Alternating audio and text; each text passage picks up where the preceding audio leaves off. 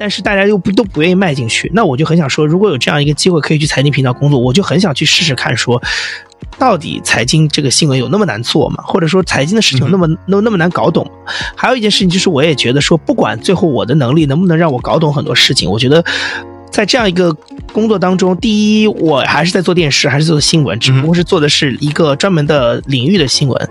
对我来讲，我我可以从这三个关键词当中去找我的兴趣点，那就是电视、新闻，这都是我很熟悉的。然后财经是财经是一个我不熟悉的事情。嗯，那我当时进去的时候就觉得说，好，那我就尝试跟你拼一拼，看看我有没有可能工作几年之后能够对财经有一点点粗粗浅的概念。Hello，各位听众朋友们，大家好，欢迎大家收听《从零到一》第二季的第四期节目，我是池邦强。大家好，我是 Bill 郑天意。那么按照惯例，我们先介绍一下节目。在《从零到一》第二季中，我们把目光放在了年轻的行业精英，我们聊他们的经历，聊他们遇到的挫折与挑战，分享他们的视角和见解。每期节目我们都会上传到微信、知乎、领英、网易云、喜马拉雅，还有 Apple 的播客软件。另外，我们还在招募从零到一志愿者。如果你认同从零到一的使命，愿意一起帮助同龄人乃至更多的听众更好的应对来自职场和人生的挑战，那就赶紧来加入我们吧！只需要通过我们的微信公众号 G O T O 零零一一，点击菜单中的加入我们按钮即可。好的，那让我们来回到本期节目。首先呢，先祝大家二零二零年新年快乐！那么本期节目呢，也是我们二零二零年后的第一期节目，而我们也非常非常的开心，请到了我们节目中第一位来自媒体行业的朋友，他的名字叫杨一。杨一是一名资深的新闻人，曾在上海第一财经电视台担任了八年的编辑。那么在二零一九年，他选择进入播客领域创业，目前是数字音频初创公司 JustPod 的联合创始人和首席运营官。他也是知名播客“忽左忽右”的主播之一。那么在本期节目里呢，我们顺着他的经历聊了非常非常多的东西，例如从小和新闻结缘，却遇上了传统媒体的衰退，他是如何追寻自己的新闻理想？作为第一财经的编辑，他遇到了哪些工作上的挑战？做了八年的新闻后，为什么选择在二零一九年开始播客创业？那么最后我们还聊了中文播客行业会如何去发展？以及如何去寻找自己热爱的事业。好的，让我们一起进入本期节目。杨一，欢迎来到从零到一。啊，从零到一的各位听友，大家好，我是杨一。啊，今天非常开心能够和你交流，因为我知道其实你是我们节目上第一个嗯传媒行业的这个人士。因为我们以前呢，其实大部分的嘉宾的。行业都比较在，要么在科科技啊，或者是商业，所以今天我我非常开心，我们可以有这样的这个交流。嗯，那么在我们这个一开始的时候呢，我们一般会想和嘉宾聊一聊，呃，他们的这个成长经历。所以你能不能和我们先简单讲一讲，就是你小时候的小时候，但我指比如说是你大学之前的这个这个时候，那种经历大概是什么样的？你是一开始怎么和比如说新闻传播这个结缘的？因为我知道，其实你是很小的时候就特别喜欢这个新闻这个行业，所以能不能跟以这个为主线来讲一讲，说你的这大学之前的成长经历是什么样的？呃，因为其实对我来讲，就是做新闻这件事情，好像是没有什么需要啊怀疑的事情，就这个人生路径感觉已经非常清楚了。就是我大概从小可能两两三岁。就是反正大概有意识开始，我就是觉得我要做这个事情。那个时候的表达方式，就比如说，我妈后来她会给我一些照片，就说：“你看你小时候就拿一个那个固体胶水的瓶子当那个 话筒，或者是拿一个擀面杖当话筒，然后就是在那儿就是好像在播一个什么东西，或者是主持节目的那个样子之类的。反正她小时候家里有这样的照片，然后。”所以，就是对我来讲，那个是很小的时候就有的一个兴趣吧。这可能跟我家里面家里人的这个工作也有关系，因为我的外公本身是一个导演，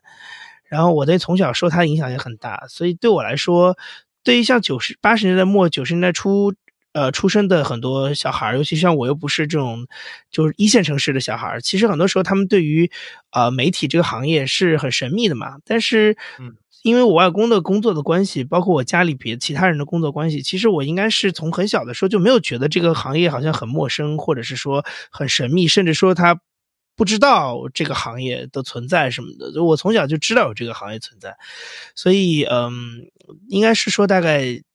从我大概可能有意识开始，就已经对这个事情表达出了非常浓厚的兴趣。那后来其实这么多年也都是一直在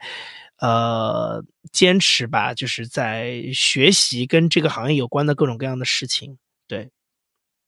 嗯哼，那后来我知道这个你到了华师大学的也是也是新闻，那能不能跟我们讲一讲说你在？当然，你在大学的时候肯定学习很多专业的能力，跟这个新闻有关专业的能力。那么，在其他的这些大学时候经历，你觉得对你后面的这些职业的发展，是人生有没有什么什么影响，或者什么当时比较这个记忆犹新的事情？是，我觉得大学有对我来讲有两块了，一个呢就是说，因为我前面也说到，我在很小就立志要做这个事情嘛。那嗯，其实也积累了很多的，其实这么多年其实积累了很多。那我觉得嗯。呃，我在大学给了我一个很大的机会，就是说可以有可能去跟别人交流这个事情，以及呃去释放我在这上面的一些兴趣，跟我之前之前的一些积累。就比如说那个时候，像大学的时候，可能哦对我来讲，比如说考专业课就是很容易的事情，相对来说比较容易啊。然后还有就比如说呃，我可能写论文啊，然后写论文的话，对我来讲，我手边的素材其实非常非常多。那很多时候它的启动是很容易的事情，就是因为我觉得我有很多对于这个行业，对于这。一些内容的思考，然后我觉得大学提供了我一个机会，就是老师可以给你一个，呃，相对比较专业的一套表达方式，比如说，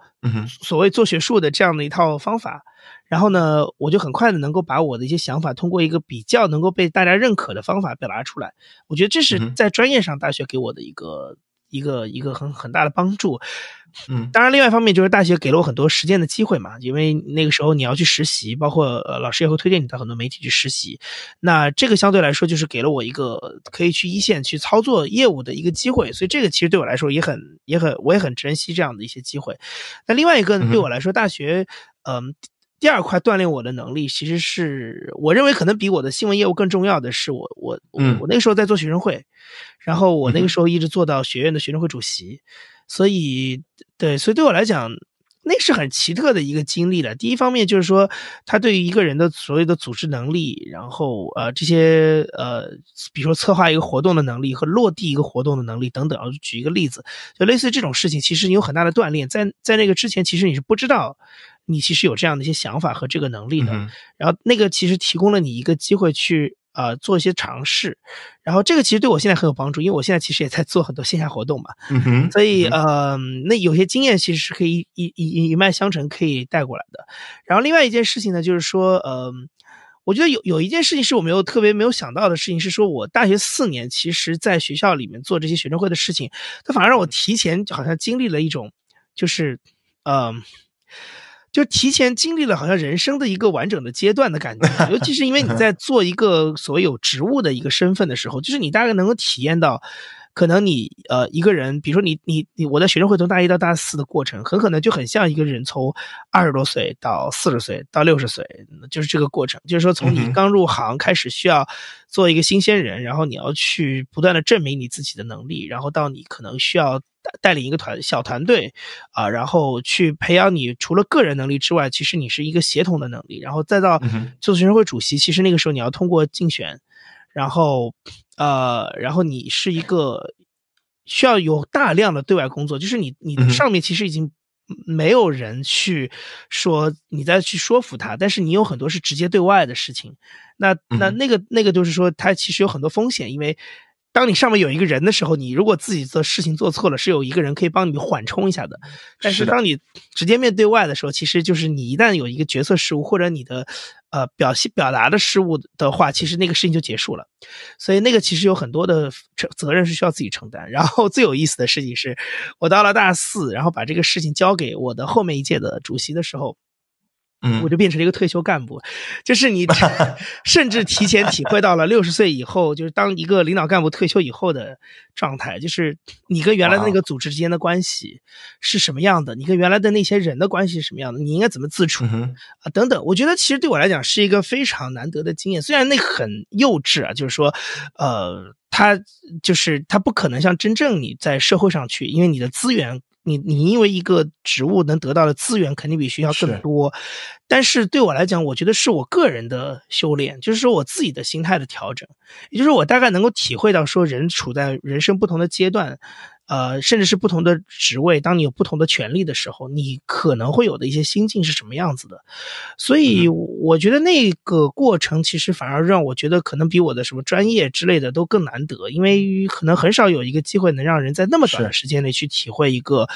比较完整的这么一个流程。所以我觉得呃，其实学到很多，尤其是你在二十岁的时候，就是人还是有很多冲劲的时候，对，然后你可能要体会不同年龄段的一些心境啊。那其实是一个很很好的一个修炼吧，我觉得。嗯嗯，明白。你刚刚提到了很多，其实关于就是领导力啊相关这些话题，我觉得我们待会儿会回来再继续聊。OK，不过呢，我现在想顺着你这个经历啊继续问下去。那么你现在华师大，你是当然你这个前面讲专业课其实很对人很简单，那然后学校里的各方面其实也都呃学生工作也做得很好。那接下来就马上你要毕业，然后要要要工作。那既然你一直是想做新闻的，那么我知道你后来是到了第一财经，做的是这个财经相关的新闻。那但其实哪怕你只是想做新闻，也许可能当然还有别的选择，比如说也许当一个呃娱乐记者，可以多见见明星，这个加他们微信。呃，那但是那为什么你会 specifically 选择这个财经这条道路？是说自己一直都对这方面比较感兴趣呢，还是有什么机缘巧合？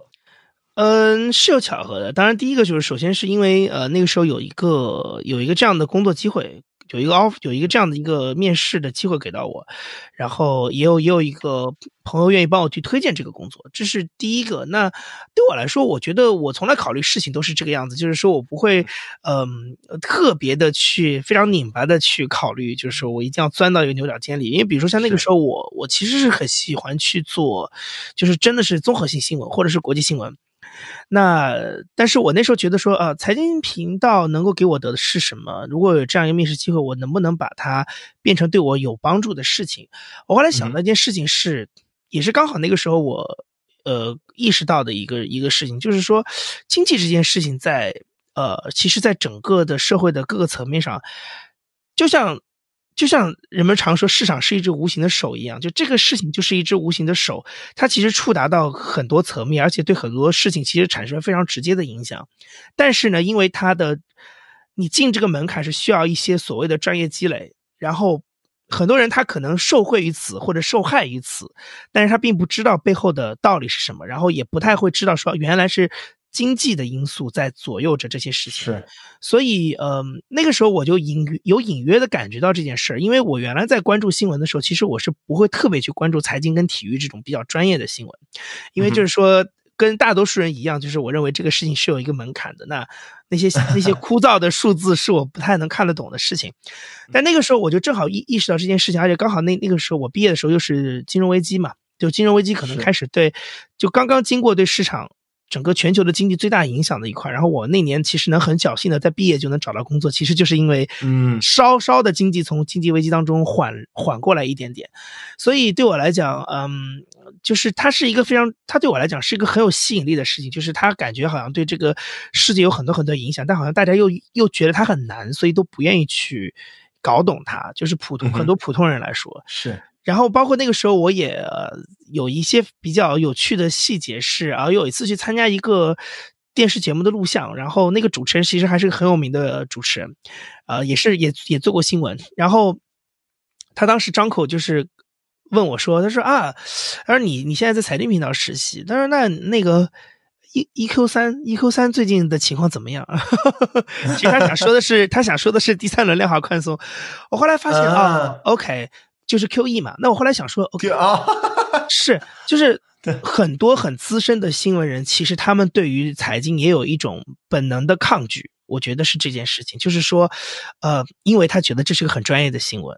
然后他觉得他自己的可能原来的学术背景各方面不在这块上，是，所以对他来讲这个是有门槛的，然后他就会有一种、嗯、有一种其实是他可能自己都不察觉的抗拒。就是说，他会觉得我看到这个新闻，我要回避一下，我我不尝试去弄懂它，所以我对我来讲说好，那我觉得这是一个很好的角度，就是说，嗯，财经很重要，但是大家又不都不愿意迈进去，那我就很想说，如果有这样一个机会可以去财经频道工作，我就很想去试试看，说到底财经这个新闻有那么难做吗？或者说财经的事情有那么那、嗯、那么难搞懂吗？还有一件事情就是，我也觉得说，不管最后我的能力能不能让我搞懂很多事情，我觉得在这样一个。工作当中，第一，我还是在做电视，还是做新闻，只不过是做的是一个专门的领域的新闻。那对我来讲，我我可以从这三个关键词当中去找我的兴趣点。那就是电视新闻，这都是我很熟悉的。然后财经，财经是一个我不熟悉的事情。嗯，那我当时进去的时候就觉得说，好，那我就尝试跟你拼一拼，看看我有没有可能工作几年之后能够对财经有一点点粗粗浅的概念。但是我也我当时也想说，如果这件事情我没有做成也没关系，因为我还是在做电视跟新闻，所以我的工作当中还是有很多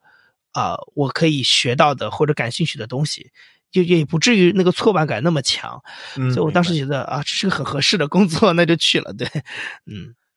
嗯，那你去了这个电视台当记者，就是呃，做同，但我我知道你你可能是记者加上呃这个编编辑都都都做，但是说实话，就是我这这完全是外行，我我其实对于美这个电视新闻了解，可能都是从这个美剧里面来的，就这个 newsroom 这种美剧。Newsroom，那么，所以我想，其实问一个非常这个愚蠢的问题，就是说，新闻台的这个这做新闻的人，他到底到底是干什么？是跟美剧里面一样呢，还是说，这其实是有别的东西？呃，我说实话，我当时觉得 Newsroom 那个里面，它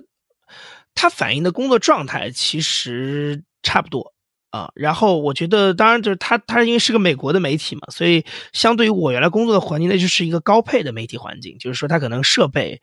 啊，用的系统，然后整个工作整个工作环境各方面是要更顶级一点。但是其实整个的流程，包括人的状态，其实跟里面差不太多。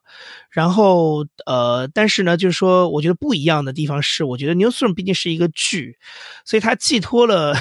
就是 Aaron Sorkin 很多的对很理想主义的东西。我觉得那个东西其实在现实当中不一定会呃，它有的时候会被碾得很碎。对，就是但是就是说呃。我觉得那个客观上的那个工作环境、那个背景吧，其实基本上还是比较接近状态的。我们像我那个时候做晚上的新闻，然后我又是后来做国际新闻，所以，嗯，很多时候如果你真的晚上，比如说欧洲那边的中午或者美国的一大早有很多 breaking news，那那个时候整个人的那个疯狂的状态，基本上跟你在 newsroom 里面看到的是一模一样的。对，对，是，就是我我我当时看了之后，我就觉得其实这是一个非常这个 demanding 的。一个工作，因为你整个 整个压力非常大。那但呢，我知道就是，我跟你讲很嗨的，像嗑药一样，就是直播就像嗑药一样，非常非常嗨。对对，就是那你觉得在做这个工作，除了有这个压力非常大，就是你需要临场做出很多反应、很多判断，那还有什么其他的事？你觉得当时比较有有有挑战的事情？但是我知道你可能做到后面越来越资深了，当然就就越来越适应了。但到一开始的时候。呃呃，其实后面也还好了。我觉得一开始的时候对我来讲，嗯，比较大的挑战其实就是财经这件事情，因为我当时进去的时候基本上是一窍不通，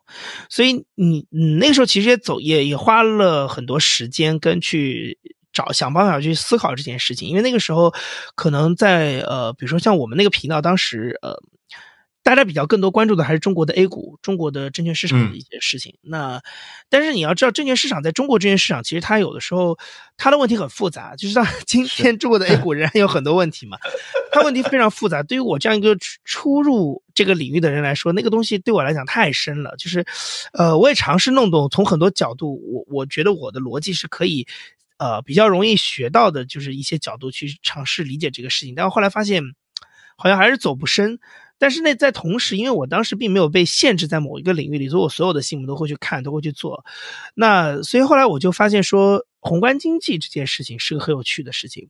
就是这个事情，第一是它在很多媒体当中，尤其是在上海的。就是立足于上海的媒体，因为中国的政府部门那些决策机关都不在上海，所以上海这边呢，其实它不太有很多实际的资源去说真的去做宏观，因为它不是天然存在一个宏观的新闻。但是呢，呃，上海有很好的市场资源，所以呢，就是说我后来发现说，哎，宏观经济这个东西，就中国的宏观经济这件事情，是一个好像是我可以去切入的一个点。一方面是我在上海可以找到一些，呃，上海这边。有关的资源，比如说很多券商，然后有很多的金融机构，他们的这些呃研究部，呃会在上海，或者是他们会有一些这种呃可能平常是 based 在香港的一些人，可能也会经常来上海见客户。那我觉得这是一个很好的资源，就是我可以去有一个采访的渠道。另外一件事情是我认为就是在中国你会发现宏观经济跟很多事情都有关系嘛，它息息相关嘛。中国是这么中国的市场是这么一个重政策的市场，对吧？然后是。呃，其实整个这个领域当中，你对于一个初学者来说，其实你能从这个切入点看到很多事情。那我觉得，而且还有一个更重要的事情是，我认为宏观经济的新闻相对于呃更专业一些的，比如说直接是证券或者是基金业的新闻来说，嗯，它更能用一个普通新闻的逻辑去理解它。嗯，它也跟很多普通新闻是相关联的。就是你在我随便举个例子啊，你比如说你在呃新闻联播里，你也是可以看到央行降息降准的新闻。但你在新闻联播里未必能看到一个很证券的新闻，就是证券业具体的一个新闻，所以就是说它跟大环大环境大政策是有关系的。那对我来讲就有很多呃，对我来讲是很好的一个进入的一个入口，就是说我可以用我原来做新闻的逻辑去理解这件事情，同时这件事情又关系到整个财经的方方面面，都不深，但是它很宏观，就是它能关系到方方面面。然后另外就是我在上海可以做一些跟呃。比如说北京的媒体做这个条件不太一样的东西，所以我后来发现，这个好像是一个我可以去突破的点。所以我在进一才大概半年，我就跟领导主动提出来，我说我想去 cover 中国宏观经济这一块。所以后来我等于是从这个地方开始入门来做后面的事情。嗯嗯，明白。我待会还想继续问你后面做什么，但在在在这你前面讲到有一点，我觉得非常有意思，就是说你说你要去采访很多的。上海的一些宏观领域的经济学家，他们的一些专家，不管是可能我教授，也可能是公司里面的。那么这时候可能会碰到一个问题，就是说他们会比你在专业领域上要资深很多，他们可能比你懂得很多。因为你前面也提到，其实就是说很多东西也是你后来在在工工作上学到的东西，而不是说你本身是学学经济。所以我的问题就是，你是怎么样在和这些人采访？就像我现在采访一个那种比就比我懂很多的人，你在这种情况下你是怎么样？至少一开始的时候。呃，就是逐渐学会说应该怎么样跟这种更资深专家做采访啊。我我后来发现一件很重要的事情啊，就是呃学呃学院里的老师其实我不是很确定，但是市场上的这些呃经济学家或者经经济分析师。其实他们大多数人都还挺 nice 的，就是对，因为我觉得很有可能原因是因为他们平常见客户嘛，因为他不停的见客户，客户说实话有的时候水平也参差不齐，然后客户如果需要听到他们的一些意见，其实很多时候也是对这个事情一知半解的，所以呢，呃，我觉得他们因为见的多了，那对我来讲，我就有几个，第一，我是一个媒体记者。所以，呃，我有一个这个像一个尚方宝剑一样，就是你得你必须得面对我，对吧？然后第二件事情是说，呃，从我的角度来说，我不会去呃尝试说我好像装的自己很懂，我就会跟他说，就是我会让他感觉到我是一个其实做这行没多久的人，但是我对这件事情很有热情啊。然后，呃，我会试图用我的理解去。提问，那这件事情很多时候对他们来讲，也许是一个很新奇的事情，因为太幼稚了，就 就是对他们来讲是是个很幼稚的问题，对吧？但是呢，但是呢，他又会觉得说啊，那你他会判断说啊，那你对这件事情的理解是你在尝试找一个自己的理解这件事情的方法，那他会有一个，我觉得就像游戏一样，就是说，也许他也会觉得有一点兴趣，就是说，那我要不要跟你玩玩看？就是。我有没有可能用我的方法能让你了解？就是我我用我来我适应你的这套逻辑，让你来听懂我要表达什么意思。就它是个互动的过程。然后我后来觉得，当然我觉得前提是因为这些经济学家人真的非常好。他愿意有空跟你磨。如果他是一个比较刻薄的人的话，他可能就直接挂电话了。对，但是，呃，那个时候，反正我那个时候跟这些呃经济学家去聊天的时候，就觉得嗯还可以。我觉得他们倒不会特别的对我那么的，呃，不会对我那么的苛刻。但是我觉得有一点是，呃，不管怎么样，就说基本的专业你还是要做到的嘛。就是你，你可以有一些自己的方法去跟他互动，但是你还是表现出来是一个比较专业的人。比如说，我在做采访之前，我还是会去研究一些事情的背景，我还是会研究一些他们发表的观点。我是带着这些东西去跟他们做采访，而不是直接一个电话打过去就说你告诉我你你说了什么，这是我不可能做的事情。就是我可能还是说。我只是觉得说，我在尝试用我的方法理解你表达过的意思，或者是我在想这个事情会有什么影响。那嗯嗯，你要不要告诉我一些更具体的事情，或者是说我是不是误解了？我觉得就是这个基本上对他们来讲，这是一个基本的尊重吧。就他会觉得说啊，你不是一个真的是白痴，就是直接过来问了，而是说你只是在试图用你的方法理解这件事情。那我来。讲给你听，是这样的一个互动关系。所以我觉得对。然后还有一个就是说，当然你平常不采访他的时候，你也要跟他维持一个很好的关系嘛。对，就可能过年的时候什么写写贺卡啊，或者平常发发短信啊 什么之类的，是对对对，就还是给他呃维持一个比较正常的一个接触吧。对，然后当你有需要的时候，他就他他平常也会。他知道你这个人，然后他平常也会知道说，那你平常在关注什么？你这个人可能是个什么性格的人？然后，当你下次有一个具体的目的再去找他的时候，其实是你们两个之间会熟很多，所以就会有很多话题会更容易开起来。所以我觉得这个东西就是个正向循环吧，就是你越做的多，然后其实这个事情会变得越好做，因为你自己的水平会提高，他对你的了解也会变多。所以我觉得这个其实还是个蛮有意思的事情。嗯，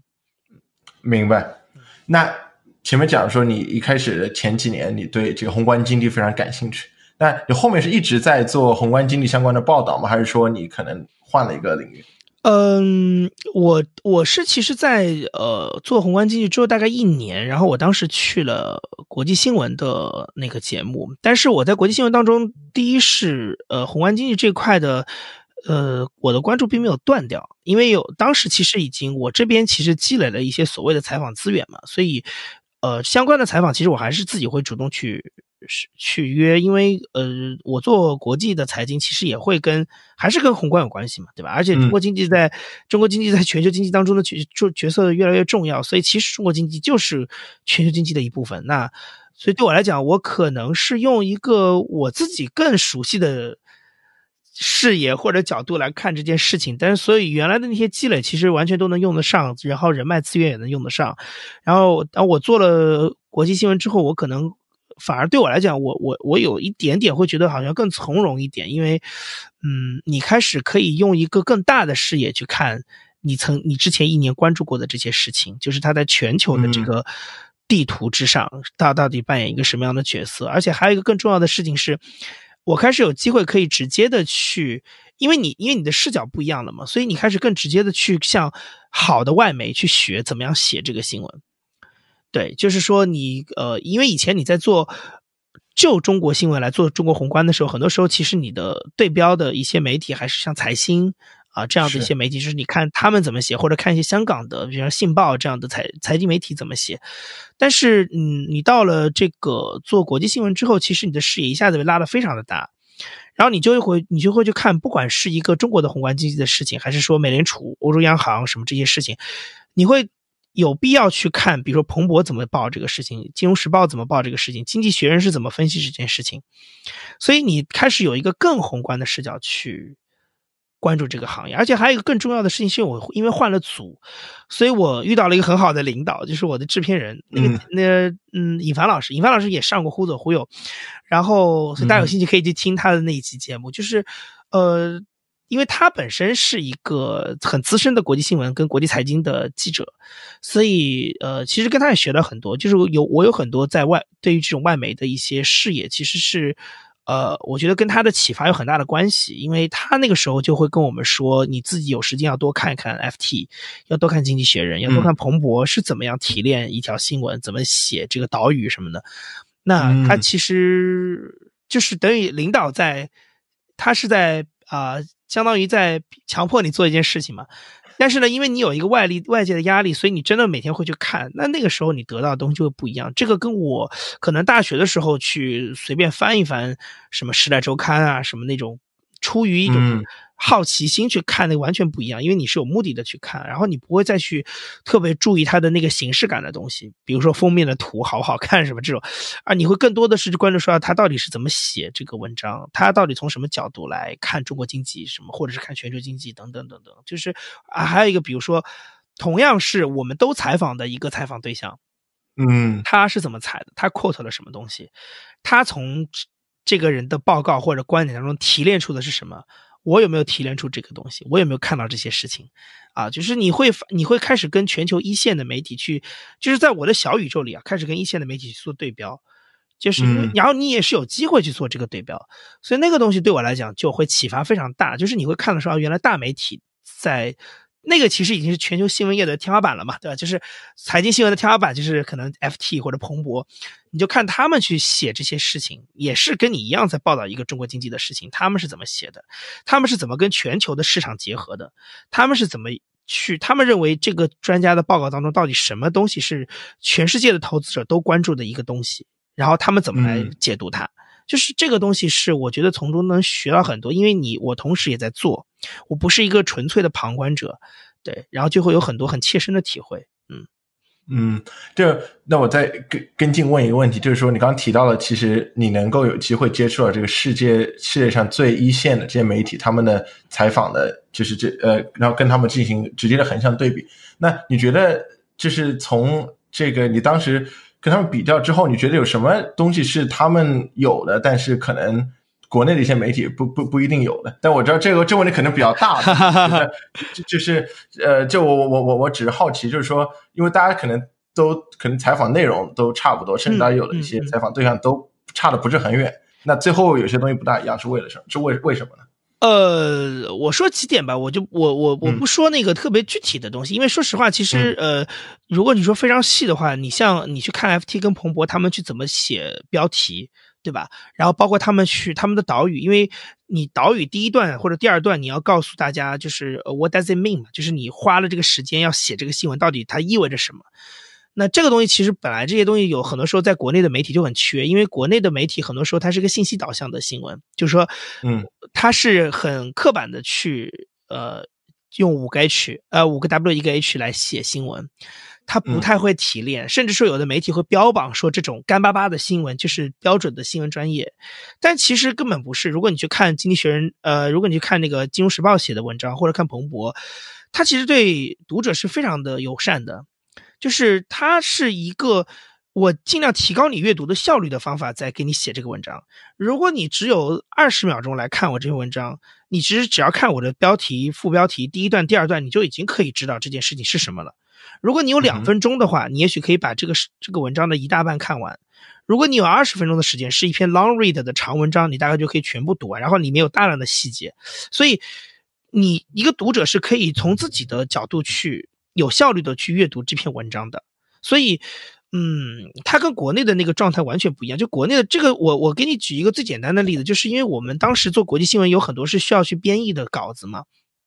你会发现，彭博跟 FT 的稿子，当你呃读了一段时间，稍微熟悉了它的那个框架之后，就是当当时彭博的那个前呃主编不是写过叫 Bloomberg Way 嘛，就类似于这种东西，就你大概是知道它的那个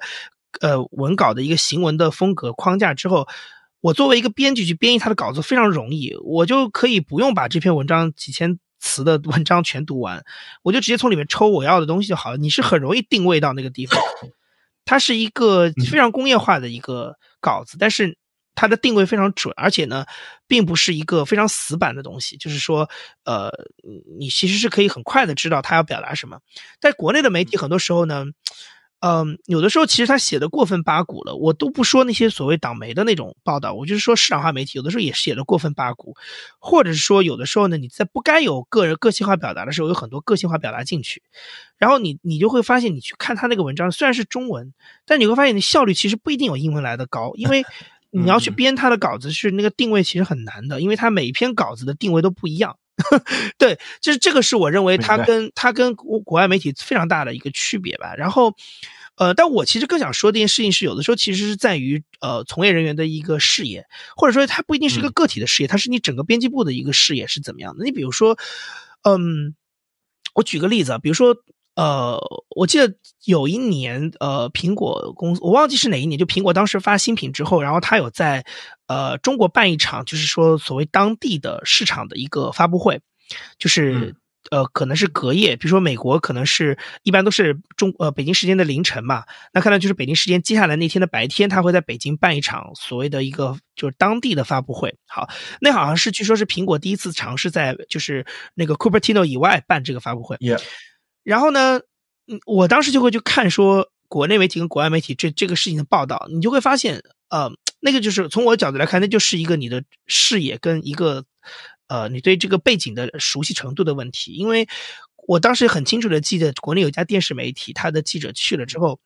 他就会说，嗯，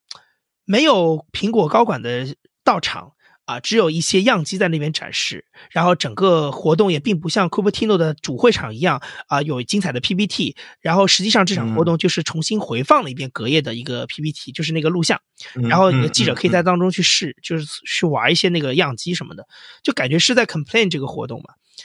可是你如果去看国外媒体的报道，他你你把这个事情了解清楚，你就会知道为什么是这个样子，因为他当时在。呃，我如果没记错的话，应该是在东京、北京跟柏林办了三场这个活动，是同一天。嗯，他这个活动在设计的时候就很清楚的，就是说我就是让要让美国以外的市场有机会可以同步的跟，就是感受到这个发布的过程。它并不意味着说我要派一个什么库克跑到你的市场来再给你开一遍发布会，完全不是那个概念。它其实就是一个跟媒体做一个在地沟通的一个活动，它并不是在中国复制一场 Cupertino 的发布会。OK，这就是我觉得很简单的一个道理，就是说你其实只要多看一些外媒啊，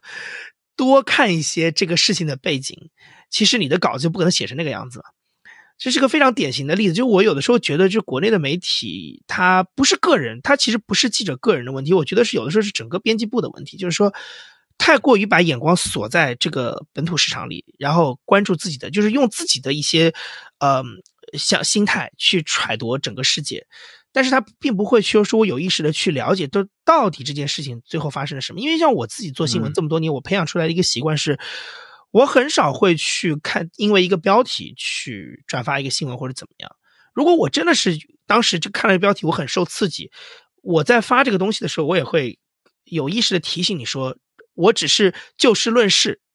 觉得这个事情很刺激到我，但它并不意味着是真相，因为你任何一个东西的，你只要去稍微做一些考证，其实你的新闻是就像很多人会玩那个维维基 pedia 一样，就很乐于在维基 pedia 点来点去嘛。对，我其实那个东西对我来讲已经是一个习惯了，就是说我一般看到一个新闻，我会先去想说啊，这个新闻它是一个转载型、编辑型的新闻，还是他一手发的？他一手发的这个东西到底是记者去采访的，还是新闻稿？我会去一路追查到它最原始的那个源头。在哪里？嗯，然后我会去对比说，呃，源头的这个，比如说一个新闻稿跟这个媒体后来总结出来的东西到底有什么区别？媒体拎出了什么重点之类的？就是说，这个已经变成我的一个不仅是工作习惯，我有的时候变成一个生活习惯了。然后，嗯，但是我觉得很多时候国内就是偏听偏信，他有的时候就是止步在。他所他的肉眼可及的这一点点，他没有再往下再去查一查，他也不叫挖这个东西，跟挖新闻没什么关系，它其实就是往回倒推一下你新闻的脉络嘛。那这是一个好习惯的问题，我觉得有的时候国内媒体其实有点点缺这个了，就是这是我自己的一个比较直观的感觉。嗯，明白。那我下一个问题，我想问问你在做新闻这么多年，中间有没有什么时刻是让你记忆记忆犹新的？就可以是那种，嗯，比如说是高光时刻，也有可以是就只是对你个人来说非常这个重要的这种时刻，就有没有这样一些时刻可以和我们分享一下？啊，我想一想啊，呃。哦，我觉得这样吧，我说几个，我我说我说一个是说对我个人来说吧，我觉得对我个人来说，嗯，我我自己比较记忆犹新的一次采访是，呃，就是当时一六年六月份的时候，上海迪士尼乐园开园的时候的采访，因为我本身的 title 是一个编辑，所以其实呃，我原来的。记者的就所谓的外出采访的，其实都是在基于我的那个，比如说宏观经济就这样一些领域里面来做采访。那迪士尼是一个很特别的一个机会，因为当时我从大概。一四一五年开始去跟迪士尼相关的新闻，然后后来所以那个时候开园的时候我就有去做采访，但是那个时候对我来讲是很难得的一个经验，因为我那个时候在里面待了三天，然后有好多档连线什么的，就是我平常是不用做连线的，对，然后我我等于当时是我一个很难得的机会，就是我可以很完整的体验到说前方的记者的工作状态到底是什么样子。虽然我我我说实话，我我我是一个比较能推己及人的人，就是我有的时候通过。我在后方做编辑，我其实会带着一个理解的心态去猜测，说记者在前方可能会遇到什么。而且因为我从小又看很多记者的手记啊，或者是他们写的书什么，我大概也知道说前方记者可能是什么状态。那但是你自己去做一遍这整个流程，跟你去呃猜还是不太一样嘛。所以那个时候其实有很直观的体验到说，记者每天在外面的采访到底是个什么过程，以及。我就是说，如果想把这件事情做好，我有什么地方是可以突破的？所以对我来讲，那是一个，那不是一个我常规的工作，但是它是一个很难得的经验，就是我可以尝试一下，就是我在现场如果做这件事情，啊，做一个新闻，我想做，想做成我想要的样子，我大概需要怎么弄，然后需要做什么准备，然后我需要跟后方怎么配合，等等等等，因为后方的同事就是我。就是我日常的同事嘛，那我就会知道怎么去跟他沟通，怎么去配合这个东西，然后让我想要出来的这个效果是最好的。所以，呃，我觉得那是一个很对我个人的业务来讲是一个很难得的一个体会的一个经验。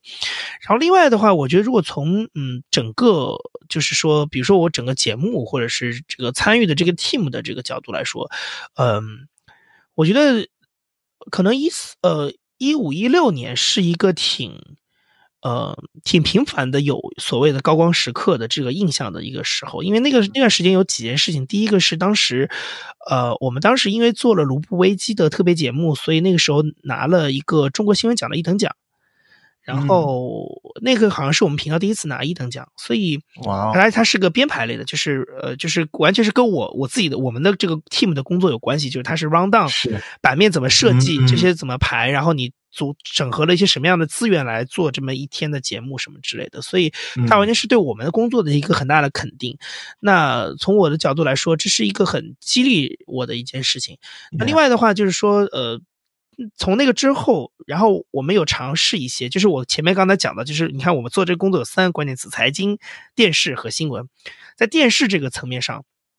那个时候做。那两年做了很多新的尝试，尤其是在一六年的时候，当时比如说英国脱欧的公投，然后还有当时在杭州的 G 二零峰会，我们都是像美国的电视台一样，就把主播直接派到现场去播那天的新闻。这个在国内是之前是几乎没有人做过这件事情，就是说一般，嗯，这个是，但是这个在美国的三大广播公司的电视网当中是。非常常态化的一个操作，就是当你有一个突发的事件，比如说什么枪击一个枪击案，或者是什么选举的时候，主播就直接会到当地去，啊，做就是播当天的新闻，然后他可能。会从当地去连线各各路的记者，或者是 Q 到纽约总部的主播来播其他的新闻等等等等，就是这样的类似这样的操作。那包括 BBC 也经常会干这个事情，但是在中国中文媒体上很少做，或者是我之前可能就没有特别看到过，就是常态化的节目，不是一个特别节目，就是常态化的新闻节目有做这样的一个操作。那我们当时就学了美国的这套，然后就在。我刚才说的那几个事情当中做了一些尝试，就是直接让主播从伦敦播新闻，播一天四十分钟的新闻，然后从呃杭州播一天四十分钟新闻，从土耳其的什么 G 二零会场播四十分钟的新闻，等等等等。我觉得那个对我来讲还是很兴奋的一个一个状态，因为我这么多年对于呃西方电视的一些形式上的研究，在新闻上形式上的一些研究。能够有一个实践的机会，就是这个对我来讲，我还是挺开心的。当然，这个不是我的功劳啊，就是说我只是发挥了我的一点智力的成本。这个其实肯定还是说，呃，我的 producer 或者是更高的领导，他们有一些魄力，愿意去尝试一些新的东西。但只是说，对我结合到我个人的经历来说，那就是刚好我 很多以前积累的经验看到的东西，就可以在这样的一些尝试当中都慢慢的把它落地，啊，然后我也去知道说这个这个。当中，如果要把它实现，它它到底是怎么来操作这件事情？尤其在国内，很多时候它的硬件条件还没有那么完善的时候，就整个的工业化，就电视制作的工业化还没有那么完善的时候，你怎么样用一些土办法让这些东西都落地啊？所以我觉得那个其实对我来讲还是挺，我自己觉得挺高光的吧。就是可能大家也不知道这件事情跟我什么关系啊，但是就是说，对对对，但是就是我自己觉得其实挺高光的，因为对我来讲就是一个小小的心愿变成现实的感觉。嗯，哇哦。明白。那接下来我在这个这呃马上转移到你现在做的手上的这个这个创业项目之前，那我想在在最后问一个跟你之前这个这个职记者这个编辑职业生涯有关的一个问题，就是说你当时可能因为我知道最近的几年，特别是中国的传统媒体，就不这个不一定算是最好的这个时候，因为可能有很多人从传统媒体跳出来。啊，去去做一些别的东西。那可能你经常会，也许会看到，比如说你身边同事啊，或者同行，他们从传统媒体跳出来。那么你之前有没有这种时刻，说觉得自己想要就是跳槽啊，去去别的地方，甚至是就是完全做跟之前不一样的事情？呃，其实我可能过去三四年都有尝试做这件事情吧，因为有的时候。有的时候倒也有的时候倒也不是说真 真心的说要离开怎么样，有的时候可能只是想、嗯想试一试，或者是就是比如说如果有个面试的机会或者什么，或者我看到一个哎我觉得还挺好的媒体，我也去投投简历，或者是我有呃媒体当中其他的好朋友，然后愿意推荐我去哪里试一试面试什么的，我都会去试聊聊看或投投看。嗯对，然后我的我也会跟我的 producer 讲这些事情，就是他有的时候也会，他有的时候也会也会甩给我一些资源，就是你比如说他那，我记得他当时很清楚，他说，哎，我最近看路透中网在 招聘，你要不要去试试看什么之类的？对，因为对我来讲，我觉得，嗯，这个东西其实也就像也是，就我个人角度来说，我觉得有的时候也像是一种，嗯，好奇心吧。就是嗯你去看一看说，呃，你如果去别的面媒体面试，到底能怎么样？但是因为你如果说跳槽是，其实就是一个很务实的事情嘛，你要考虑很多别的问题，它不是说你完成了一个面试，就是一个招聘过程就可以结束的。有的是你拿到 offer，像我很多时候就是我拿到 offer 我也不会去，因为你真的在、你真的要跳槽，你就要面临很多很现实的考虑，薪资，然后工作环境，就是周围的这个人与人之间的环境各方面。那我觉得你在做这些很现实的权衡的时候，你就会发现，嗯，很多时候你可能跳槽并不太适合你，或者是这个地方并不适合你，有各种各样的问题，可能还不如原来的好。虽然传统媒体都在下滑，但是呃，我如果去，但是因为我我当然了，就是我面的公公司大部分也还是跟媒体相关，有少数是圈外的媒体，呃，圈外的公司，大部分还是跟媒体相关，那就会觉得说，嗯。好像你一旦到落实到务实的角度来说，这个就是另外一个故事了。就是媒体其实很可能局面都差不太多啊。然后呃，有有那那个时候你就会觉得说，嗯，我在一财待了这么多年，对吧？然后这一切都很熟悉了。如果你的薪资也没有特别大的变化或者什么之类的，那我觉得。如果只是个 title 往上升，好像又是个虚名，对我来讲，我也不知道这个东西对我的意义是什么之类的，那我就会重新考虑说我要不要接这个 offer。对，但是，但是我我我很愿意去了解了解，说各个各个其他的同行都在都在做什么之类的，他们的发展程度是什么样。我其实这么多年试过很多不同的，比如说像那个时候一四一五年的时候，上海有一些新媒体的开出来，我基本上也都呃主动或者被推荐去面试过，然后有一些呃一财的所谓的竞争对手的媒体，就是同样财经类的媒体，然后也挖人什么的，然后我也去面过。然后当时有一些像刚才说的路透中文网这种，就是一些外媒，呃，我也去面过。然后还有一些在上海的这种偏内容的科技互联网公司。然后我也去试过，对，反正有试过很多不同的企业吧。我就觉得，就是其实面试，我一直把面试当成是一个，就是个采访的过程。我觉得，嗯嗯，对，嗯就是不管他对面是一个偏 HR 的这种更呃比较职务型的人，还是说呃一个比如说你以后的分管领导啊，或者是什么这这个直接的一个业务部门的人来跟你聊天，我觉得大家就是从面试这个 interview 当中可以了解彼此很多事情，嗯，然后你也自己知道你在社会上的一个价值是什么样子，就是别人可以给你一个参考。那我就觉得这这这这这就是一种好奇心吧，有的时候就是像我去做 采访一样，就是只想哎通过一个这样的方法去看看大家都在干嘛。明白。那然后你在不久之前呢，最后还呃退出了这个第一财经，然后加入了你现在的创业公司。嗯呃，当然我在这上其实有很多想这个问你的问题，但能不能先给大家这个简单介绍一下你现在的这个创业公司大概是做什么？但我知道你们是其实才刚开始，很多东西没有那么呃，可能没有没有没有那么这个确定，但是能不能简单介绍一下你们的这个这主要是做什么的？呃，呃其实有很多东西已经很确定了，就是对对对对对，我知道我知道，因为呃，这公司是这样，就是呃，这公司本身是在呃去一八年的时候就已经成立了，然后公司叫 JustPod，然后呃，它是它可能是目前国内唯一的一个专注在播客以及数字音频领域的一家创业公司，然后呃，那这公司的。就是你要说它具体在做什么的话，那就是刚才说的这两个关键词，就是播客以及数字音频和就是数字音频服务这两块。那嗯、它就是也正好就是我们主两个主要的算产品线吧。对，就是呃，播客这块就是我们自己做的一些原创播客的节目，然后那另外一块数字音频服务的话，其实我们就是在给企业做很多与音频相关的呃一些企业服务的这样的一些内容，包括帮他们做内容生产，或者是帮他们做相关的策略的制定啊，参考就是一些策略的这样的一些顾问咨询啊，包括一些他们的音频产品的分发等等，就是类似于这样的事情。嗯，然后这是主要的两块业务。嗯嗯。嗯，那接下来我我的这个问题就是说，哎，为什么你当时会想到做播客？这能不能和我们讲一讲，说你最早怎么和播客结缘，然后最后为什么觉得 OK 这个东西是我我想把它当成一个我的这个这个一门生意来做，而不只是个一一个兴趣？OK，先说播客结缘吧。我觉得呃，我还是两块啊，就是我现在其实发现大家对 Podcast 这件事情，很多时候呃。就会呃混淆掉很多事情。就我我对我来讲，我觉得它就是两个指标，一个是渠道，一个是内容。嗯，那如果你把 podcast 当成渠道的话，我其实接触 podcast 非常非常早了，就是大概那个时候，可能刚上大学，呃，可是上大学以前，就是那时候大概零六年、零五零六年，我记得那个时候我要看一些美国的电视新闻。当时美国的电视台的新闻还的视频还是会通过 iTunes 的 Podcast 来做一个分发，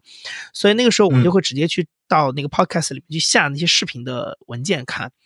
所以那是最早跟 Podcast 这个渠道接触的机会。对，但是当时看的是视频。然后你说跟内容相关的这一块的话，就是听所谓的就是你把它音频当成一个节目类型的话，我其实我印象比较深的，当时呃给我留下就是让我意识到这件事情的，第一个是我在读大学的时候，当时第一次听到 BBC 做的那个 BBC World Service 做了一个节目叫 Documentaries，这个节目现在还有，就是纪录片，然后那个节目也在也在播客上也有。那当时我就是呃听到那个节目的音频，我就忽然发现说，哎，啊，音频可以做成像这种像纪录片一样的质感，我还是第一次听到。因为原来在，我原来是一直听敌台的，但是但是就是敌台就是那种外国媒体的对外广播的这个宣传性的东西，其实它的节目制作其实有的时候呢，形形式还是很新颖的，但是它没有那么的高质量。就是说，他还是会用一些我们所说的现在说的，就是所谓沉浸式音频的一些方法。比如说，他做一个英英语教学的节目，他会真的让你感觉你身处在一个咖啡馆里，然后旁边有很多人声，然后你在听到那个主角两个人在聊天，然后他会给你讲一些例句什么的。但是那个就是很简单的一些操作。那我当时是听到那个就是 BBC 的那个音频的纪录片的时候，我就发现哦，原来这个东西可以做到质量高，可以高成这个样子。而且因为我常年都关注电视嘛。所以我忽然发现，音频可以做到跟电视差不多的这种质感，就还挺让我意外的。然后后来到了一二一三年那个时候，就是我有一个很完全是跳进播客的一个一个震撼，就是那个时候当时听到两个东西，一个是 NPR，NPR 当时在上海的记者叫 Frank Lanfit，然后他当时在上海做了很多的这个新闻报道，然后 NPR 他因为。他当他们当时这种就是呃报道就 feature 嘛，就是在那种比如说 morning edition 或者是 all things considered 的这种早间新早新新闻晚间新闻里播，所以对我来讲这事就很新鲜，就是说我没有想到说新闻就是在中国这边的广播，因为我原来在电台里也实习过，非常传统，就是嗯，就是读稿嘛。但是你没有想到说啊，新闻做成 feature 可以做的这么的生动有趣，而且它又是发生在上海，而且因为是在上海，所以它的这个记者跟北京的他们 NPR 驻北京的记者的区别就是他更多 cover 的是跟经济相关的事情，嗯，所以他跟我的工作是有直接的关系的。那我就会是很震撼，说啊，原来他们去讲中国，比如说当时所谓的中国的经济的引擎三驾马车的比例调结构调整，从传统的制造业出口型。转向内需消费类为主，就这么个事情啊。我们做的时候，我是这样这样做的。但是我 teaching Frank Lanford 啊，原来他是这样做，他先去找了一个宝钢的，我记得好像是找了一个宝钢的工人，他每天他好像是什么做三休二的一个工作，然后他就是呃休息的时候他就会去送外卖，然后呃这样子的一个就是这个故事，然后他又会去再采访一个星巴克在中国的一个。负责人，然后去讲说他们企业的思考，那我就觉得这个东西比我当时做那些硬邦邦的数据或者是专家解读显得要生动的多，因为你能具体的听到说中国的人他们每天的生活到底是怎么样，就是他从一个非常细的细节来告诉你说，啊，原来这个经济转型是一个这么落实的事情啊，他就是一个一个工人用业余时间去送外卖。啊，它就是代代表着某一种好像消费内需在向好的一个，在变得越来越大的这样的一个一个一个很重要的一一个象征吧，一个感觉。嗯，对。然后包括他们当时去做很多呃其他的一些选题，他可能真的去采访一些比如外贸公司的人呐，一些温州的厂啊，然后那个东西都让我觉得很就是我没有想到过说呃财经新闻可以做的这么生动，而且还有是用音频，你可以听到这个人的声音，你可以听到他身处的那个环境。然后还有一个呢，就是我后来，呃，当然他，当然 Frank 本人后来也做了一些很有趣的，比如他当时开了一个叫上海爱心车，就是他把自己的一个车改成了一个 taxi，免费的 taxi，然后他就在那个 taxi 上，就是因为他是个老外嘛，然后他就是有时候路边跟别人招呼说 啊，你要不要免费搭车，我送你去，然后但是呢，就是一个条件，就我要跟你交换一个故事，就是你可以不付钱，但是你要给我一个你的故事，所以他通过这样一个方法挖到了很多中国普通人的故事，上海就是生活在上海的一些什么。一，我记得当时什么理发师，一个小一个理一个嗯，会帮呃什么旁边的这个就是呃社区里的老人做这种免费剪理发的一些理一个理发师，包括他们当时呃还春节的时候跟一对新婚的，好像是一对新婚的夫妻，春节的时候送他们回老家去结婚什么的，就是你会发现哇，原来中国人的这个生活在这个音频里面，然后用这样的一套一种。我们现在后来知道，就是 storytelling 的方法来做的时候，对对，然后你会发现原来它这么的生动。然后还有另外一个就是 This American Life，This American Life，我记得我当时记得我听了第一集，也是一个跟中国有关的选题，就是当时呃也是跟我做的工作有关系，因为当时他们呃曾经 做过一集假新闻，就是说那个苹果的一个深圳的那个富士康的代工厂，他们当时做了一个，就找了一个反正一个 freelancer 帮他们做了一个这个故事，再后来呢被查证说这个是一个假新闻，那么他们当时就做内部检讨嘛，那他检讨的方式是什么呢？他就找了。一个专业的广播记者，呃，当时的 Marketplace 驻上海的记者，然后现在是 NPR 驻柏林的记者，叫 Rob Schmitz，然后他后来写了一本书叫《长乐路》啊，然后 Rob Schmitz 呢，他当时就就背负着这个 fact check 的使命，他当时就在呃深圳，就真的去到那个富士康的工厂去做了一个采访，然后去了解当当就到底苹果在中国代工厂的状况是什么样子。那嗯，那段时间因为本身这个话题也挺火的嘛，然后那个当时我记得好像像六十分钟还是 ABC 有也有来中国拍过这个选题，所以那时候我就从音频当中听到这个故事的时候，我也又是那种就是这个形式感给我带来很大的震撼，就是说哦，原来这个一个这种故事在音频里可以这么做，就是深入现场，然后你可以听到 那种。什么龙岗，我是不知道是深圳什么龙岗哪里哪里一个一个路口的那种声音啊，然后一些工人给你讲话什么的，然后就是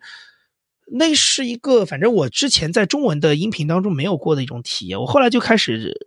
沉溺在这个事情当中，就是我会一直追着去听 Frank l a f i t t 的报道，跟我去听 This Mark Life 其他的故事。嗯，然后后来就发现说，哦，原来音频这么有意思。然后正好我当时进入了这个时候，一三年，就刚好就是。我们看到美国这一轮播客爆发的前夜，所以我很快的就开始遇到 Startup 这样的节目，开始遇到 Serial，对，然后就就整个就跟着这一路听到现在，所以这个是我大概当时最早接触播客的一个状态，嗯嗯，那这个你接触了播客之后，但是呢，其实呃，你比如说你说一三一三年的时候，当时有这个美国音频的。就是一个大爆发，但是后来很长一段时间，其实你当时还是在在在第一财经，那你可能在业余的时间会对这个关注。那什么是你使你当时觉得说啊，在今年二零一九年的时候，你要从第一财经出来，然后自己做博客呢？这有有没有哪一个重要的时刻，或者是当时一些思考？OK，我我我我其实我我个人是一五年就开始做我的第一个博客，但是后来因为有全职工作的关系，所以这个事情断断续续嘛，然后也没有坚持下来。然后一八年的时候，当时就是呃我的好朋友陈彦良，当时就找过来问我，他说你要不要考虑重新做个音频啊？我们俩可以一起来做。我当时就觉得很有兴趣啊，因为对我来讲，我其实一直很想，就是我还是一直很想做播客的嘛。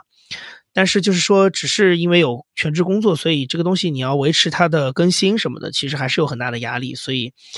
那当时陈远良有这个兴趣来做，那我当时就很很很很开心很开心，然后就跟他一起做了那个节目，就是忽左忽右嘛。那么你要说到怎么样会考虑说，我有一个信心说能够出来，然后比如说创业，或者是进入一家音频的创业公司，嗯，那个时候其实互友会做了没多久，然后就开始有一些呃企业问过来说，你们有没有可能帮我们做一个我们的播客？呃，当时不止一家，有有可能一两家，呃，两这一两家公司都来问这个事情。然后发生的很快，大概就是在节目上线可能半年以内就发生这件事情，所以那个时候其实我们俩就有在考虑说，哎，这个东西的商业化是不是在中国其实有可能是可以做的？因为我其实一直很关注就是美国的博客的商业化的的情况，是的。但是中国因为一直都不温不火嘛，而且一七一八年那个时候又遇到了知识付费，所以那个时候，嗯。就是你会发现播客好像在中中文世界里变现这个路径，就是又变得更不清晰。所以当时其实是我们在做那个互抖忽右，当时一开始的时候其实完全没有想到过说要以此为 事业，或者是说要怎么样商业化。就我还记得，我就是我我真的记得，我后来有一次就是我我突然有一天，呃，跟陈远良好像在吃个什么打边炉之类的时候，然后我们就后来就突然想到，我是说。我说你，我说你有没有想过要把这个事情做成一个就是企业，或者是说专门来做这个事？他说我一直在想这个事儿啊。对，因为他当时做互动会友之前，其实也做了，就是他当时用了一两个月时间去集中的学习一下整个音频行业的一个发展状况嘛。嗯嗯。所以他对这个事情当时是有很也有很清晰的概念，所以他就说我我有兴趣做这个企业啊。然后我就说那就那为什么不把这个节目做成一个公司呢？所以当时就有这么样一个想法，后来我觉得我们两个想法还挺接近的，所以那个时候又有后来就是有企业来找到我们一起来做这个事情，我们就觉得这个事情好像可以做。那当时陈业良因为已经是一个就是呃就是他是一个全职在创业的状态啊，就是他那时候已经没有对已经离开原来的前东家了，所以他就会在他就开始比较。专注的去做这个事情，比如说注册公司啊，等等等等，做这些事情。那，呃，我当时因为有兼职的工作，呃，就是因为我有全职的工作是兼职在做这件事情，所以我没办法有那么多的时间投入进来。但是我后来发现，到了今年的二零一九年的上半年的时候，尤其是在四五月份的时候，嗯，那个时候因为 JustPod 已经成立了，然后我们两个已经开始比较稳定的去接触客户，而且我们的客户已经不止一两家了，有好几家。所以那个时候发现。我在播客上要花的时间越来越多，然后嗯，我我电视台的那份工作 对我来讲有一点点变成一个打双引号的拖累了，就是我每天嗯周一到周五晚上还要去办公室去上那个班，但是很多时候你会发现我在播客这边我可能谈业务或者出差，我的时间是不能确定的，那我我每天都要去上那个班，对我来讲是一个其实有点影响。然后还有一个，就是因为也是这公司当时跑了，呃，就是小半年嘛，然后整个，嗯，呃，盈利的就是经营的状况还不错吧，嗯，还挺稳定的，就是一直有新客户进来，然后，呃，就是呃谈谈这些单子谈的也挺好，所以后来我觉得说，那我是不是可以考虑真的就全职出来做这件事情，就真的出来创业，对。对，全职就是完全投入全身心的投入来做这件事情，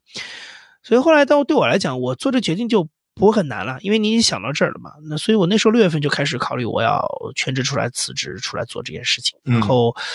反正很快的就开始打辞职报告，然后走离职流程。对，然后这个事情就就很快，七月中七月中旬的时候，我就正式离开第一财经，然后开始在就是全全身心的投入到就是 Jasper 的创业的这个过程当中来吧。嗯，就我想再聚焦一下你前面讲的，说在在还没有提交辞职报告，但是已经有这个想法的那个时候，就呃，我我知道你前面已经讲过，说其实你已经对这个。呃，公司已经有很已经有很多很大的兼职的时间投入了，但是呢，我觉得就是毕竟辞职还是一件这个很大的事情嘛。嗯，就你当时有没有心里是有没有权衡过，比如说辞职和不辞职之间这种就是风险收益的这样的这这呃这这样的比较，或者你当时是怎么衡量，就是继续做 versus 呃你辞职出来做这个呃创业公司？我觉得当时对我来讲好像已经没有什么太大的障碍了，因为那个时候的考虑就是说，我一定是全身心的精力放在这个事情上，对我的效成效最大。啊，因为呃两边都有收入嘛，然后两边收入其实差距不会太多嘛，然后其实包括现在也的确是这样，我现在拿的工资就是按照我之前第一财经的工资数来开的，所以对我来讲，我是能够保证我的生活质量不不掉下来的。但是嗯我的精力都在这件事情上，那我能够发挥的价值就多了多了。所以，而且而且因为你是在创业嘛，所以你你你是可以按照自己的想法去做很多事情的。就是我认为是对的事情，跟我判断是这件事情有价值的事情，我都可以去做。那这个事情相对于这件事情，说实话，相对于电视台来说，那就好很多了。因为我前面其实提到很多，我如果跳槽的话，我要考虑呃工资有没有涨，嗯。然后职位有没有涨，还有一个最重要的就是你嗯。周围的工作环境好不好，就是你周围的这些同事是不是一群很搞的人？因为我在一财，因为我在一财的工作环境非常好，就是我从我的直接领导到我周围的同事关系都非常非常好，然后这也是我很大的一个理由，就是我不太愿意离开那个地方，因为我觉得如果你跳槽去一个别的地方，嗯。嗯，我一直担心我很难遇到这么样一个很舒服的工作环境，就没有人会搞办公室政治这件事情，就大家都是来工作而已，就是只是在做业务而已，就是平常私下里的关系也不错，然后领导也很理解，就领导跟你的价值观也很接近，他也很理解你要做什么事情，你也很理解他要做什么事情。我当时就觉得说，如果我是跳槽的话，那你想再遇到这个环境很难，所以那个时候我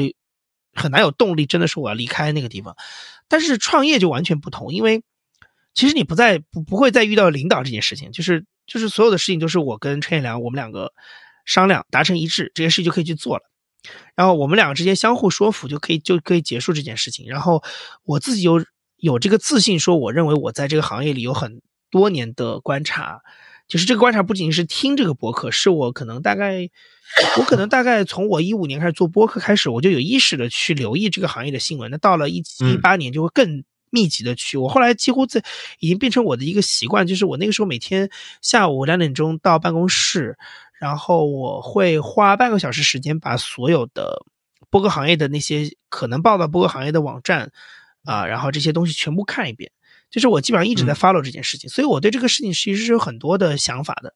那我觉得有一个很好的实践机会，这跟跳槽完全不一样，因为我可以按照我的想法去做，然后是去测试这些东西是对是错，所以然后你的收入就是没怎么变，所以我当时就觉得说这个选择肯定要做，就是不可能不做这个选择的。嗯，明白。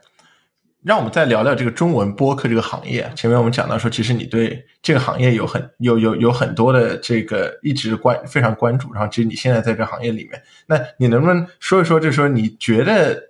之后的几年，这个中文播客的行业大概会往什么样的方向发展？我觉得之后几年是这样。第一，嗯、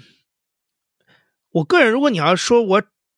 呃提炼一个整体的概括，那我当然认为它就是会向好发展。为什么呢？我我要说第一个是呃整个听的这个市场跟环境的变化，也就是说你会发现这两年本身呃在现有的状态之下，其实你就会发现听的人越来越多。然后我说的听不是说听音乐，而是说听呃非音乐类的节目。那这其实是跟呃这个喜马拉雅跟这些平台在过去几年去推知识付费，就是资本在背后推动这件事情是有很大的关系的。也就是说，在我一五年开我自己第一个播客的时候，那个时候我要教我的朋友找到我的播客都是件很困难的事情。但是现在其实很容易，因为很多人的手机里都有一个喜马拉雅，或者是蜻蜓，或者是像苹果现在是把播客的 APP 是预装在手机里的。所以它至少都有这么样一个听的工具。那我其实很容易就告诉他，你搜我的节目就能找到我。所以这个跟一五年的市场环境，我是有切身体会，是完全不一样的状态。嗯、那我觉得，OK，这个是现在的情况。那未来这个情况一定会变得更好嘛？第二件事情是，我觉得更重要的是，我认为它能变得更好，就是所谓的听的硬件跟听的场景的变多。也就是这两年，其实你包括智能音箱，包括像今年推了 AirPods 的 Pro，然后。这就是真的是一个真香的东西，你知道吗？就是，嗯，就是呃，它让整个听的，呃，就是一听的设备在变得越来越多，跟越来越多元。也就是说，你不再是仅仅是依靠说原来的智能手机什么的，而是说你家里，它现在音箱回到了你的卧室里，回到了你的客厅里，然后你的耳机是一直戴在耳朵上的，所以你有大量的时间需要去填充这个时间，就是大量的内容需要填充这个时间。那么，然后因为这些设备的进化。也让它的场景变得更多、更丰富了。也就是，原来你大概能想到的场景，可能就是通勤啊、什么开车啊之类的。那现在呢，这些场景还在，因为车载蓝牙现在也越来越普及，而且有很多的车企其实现在在逐渐的关掉，就是车载的呃 AM 和 FM 的收音机。所以，你就是这样一个场景还在，而且它的场景在更向播客方方向来转化。那另外一方面就是说，它它稳固了很多，或者说它增加了很多新的，但是又很很稳定的场景。你比如说，因为无线蓝牙耳机的出现，它使得健身的健身的时候、跑步的时候听音乐、听这个就是跑步的时候、健身跟跑步的时候听这件事情变得更容易了。那我觉得这些都是一些新的场景出现，包括像。智能音箱的出现，或者是说无无线耳机，它又能让你在家里，比如说打扫卫生的这个场景，能更容易的接触到听这件事情。然后还有，甚至是包括在工作场景当中也是一样。就是我们曾经原来看到过一个很有趣的数据，说 Spotify 好像，呃，作为一个数据是说，就是他们每天的那个，如果按照时间段算，好像最，呃。最高峰的一段时间，很今呃，甚至是在白天工作的时间，因为有很多的白领现在上班的时候，对，他是耳耳朵上一直挂着蓝牙耳机的，那是。他其实很可能里面在听一些东西，有可能是音乐，有可能是节目，所以对我来讲，这个市场的就在这儿，它一定会变得越来听的场景变得越来越多，听的时间变得越来越长，你就想象中国未来五年有几亿人会听。会把听变成自己的习惯，这件事情是你都不用去，就是这件事情你都不敢想的事情，所以这件事情一定会发生。那只是说，接下来第二层的意思就是说，那播客为什么是播客？我就从我的角度来说，它伴随着好几个好几个理由。第一就是说，首先你的整个的市场规模在扩大的时候，你一定会顺着它变得更大嘛。那中国是一个，我们就一直在说中国这个市场的特点，就是它就是个大市场，基数大。你在这个当中，哪怕切一块小蛋糕，都已经很够了。是是。然后另外一件事情就是说，你能看得到，在音频这个行业当中，的确是有一个内容的更新换代的问题在出现。也就是说，呃，比如说像知识付费这两年逐渐的走下坡路，你就会发现说啊。这个场景创造了，但是它的内容供给可能是有问题的。那听众对于这个内容可能开始厌烦了，他需要找新的刺激。嗯啊，所以这些东西对于播客来讲都是利好。也就是说，嗯，你现在其实很难找到说你除了有声书、除了音乐音乐之外还有什么东西是可以听的，可能就是播客了吧。所以，对，所以从从这个角度来说，我觉得市场的扩大一定会带着它变大。只是说，当它随着这个市场的扩大，这个。固定的百分比在变大的，就是它的绝对值在变大的同时，是不是有可能它的市场份额也会变得更大啊？那我相信这件事情也会发生，因为我刚才提到，其实像知识付费这两年，它的风口过去之后，或者包括像网络音频的直播的风口过去之后，其实慢慢很多东西再回到一个正常的市场规模里去。那当他们逐渐被修正的时候，其实播客的原来过小的市场占有率也会被修正。所以我觉得这个都是一些。你在未来的可能一年两年就能看得到的一些变化，嗯，这个是你刚讲对播客的这个见解，其实对我来说也非常有意义，因为我我毕竟我自己也在做播客，所以非常感谢这你的分享。那接下来我们我想再聊一聊关于很多这个我们这这个我自己这播客上经常跟嘉宾聊的一些问题，就是很多职业上的这个选择，嗯，和这个职业上碰到一些一些挑战。其实你刚讲了很多你自己。在选择职业的时候的一些想法，那我觉得其实呢，呃，因为你很很早的时候就知道了自己喜爱的东西，我觉得这是其实你是一个非常，我觉得我我非常羡慕你很早就知道。那我想我我就想说，你如果说你对其他那些呃可能还在读书或或或者相对年轻一些人，他并不知道自己真的要做什么，你对他们有没有什么建议？或者说你觉得这我我到底应该怎么样？他们应该怎么做才可以找到说自己喜欢的真的真正是什么？我我觉得其实对我来说，我觉得这件事情两两两说，因为嗯，很早决定自己的东西，很早决定自己的兴趣呢，这件事情，嗯，当然他他对于很多人来说听起来是一个很好的事情，但是实际上你也要看，因为时代在变化，就是说你像我自己，如果现在回很理性的回过头去看的话。我过早把自己锁在媒体这个行业上，其实未必是好事，因为媒体这个行业在过去的三十年也经历了很多很多的变化。那所以你是不是一定要过早的做这个决定？其实未必是一个很重，就是未必是一个一定是好事的东西。对，因为除非你既是一个执着的，就是有对于兴趣爱好一个执着的爱好者，但同时你又是一个预言家，很好的趋势 趋势判断的人。嗯，否则的话，其实你过早的做，有的时候其实会把你困住的。那我觉得好的意思，好的在于说，嗯，媒体这个行业并不是一滩死水嘛，就是它总会会有一些新的东西跳出来，这是它的这个行业本身的属性所决定的，所以它其实本身是有一个自己更新换代的能力。那所以像现在我从我离开传统的电视台，然后到了播客，还是在做媒体，但是呢，这又变成一个媒体当中相对新兴的东西，所以嗯好像这个事情还可以继续续命，就是所以现在看起来似乎不是一个，就是很早的决定这个方向不是个坏事，但是我还是觉得就是某种程度上其实也也要考虑到这一点，就是万一你选择这个行业它真的本身太过传统，然后嗯。没有，sorry，然后如果它本身没有那种，呃，很很快速的更新换代的能力，其实对一个年轻人来讲也很吃亏，因为他很嗯。可能压到了这个宝，但是他到他工作的时候，正好是进入这个行业下滑期的时候，嗯对吧？那你想，他一入行就进入这个行业的下滑期，那这件事情其实非常不幸的。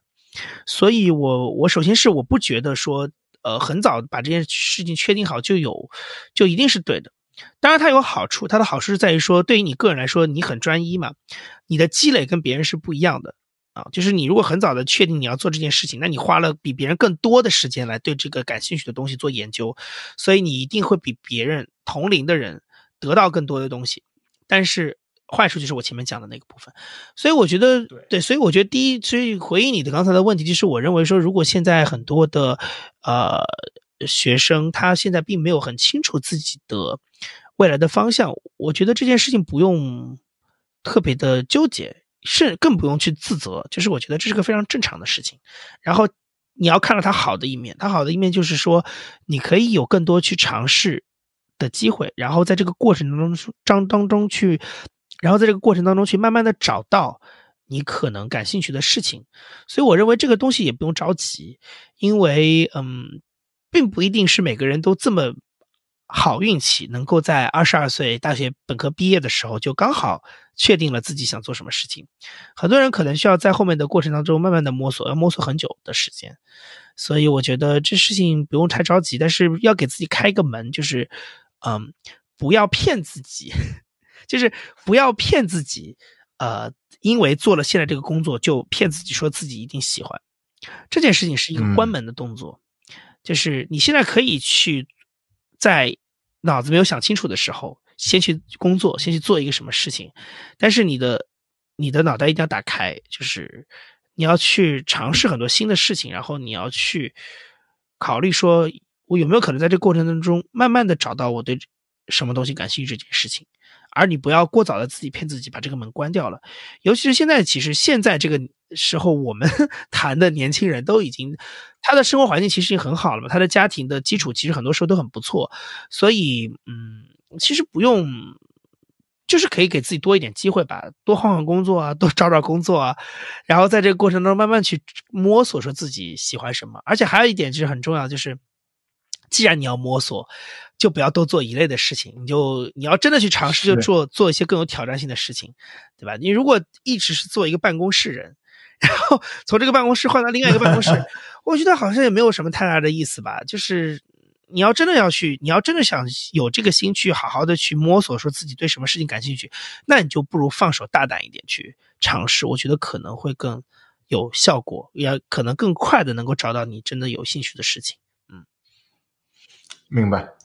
另外一个话题，咱们经常聊就是领导力。前面你之前也提到了，说你在大学的时候做的很多的这些学生工作，其实对你后面的这些领导、这些这个组织活动是有很大的帮助的。那所以我讲，我想就问这样一个问题，这是一个实在是太大的话题了。这对你来说，领导力到底是什么？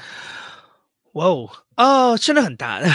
但我觉得从我现在的理解上说，我认为领导力很多时候就是一个组织资源的能力吧。嗯，就是就我我这个事情是其实也嗯不是我在大学当中想到的，因为这个话是我很小的时候就听一个人说过。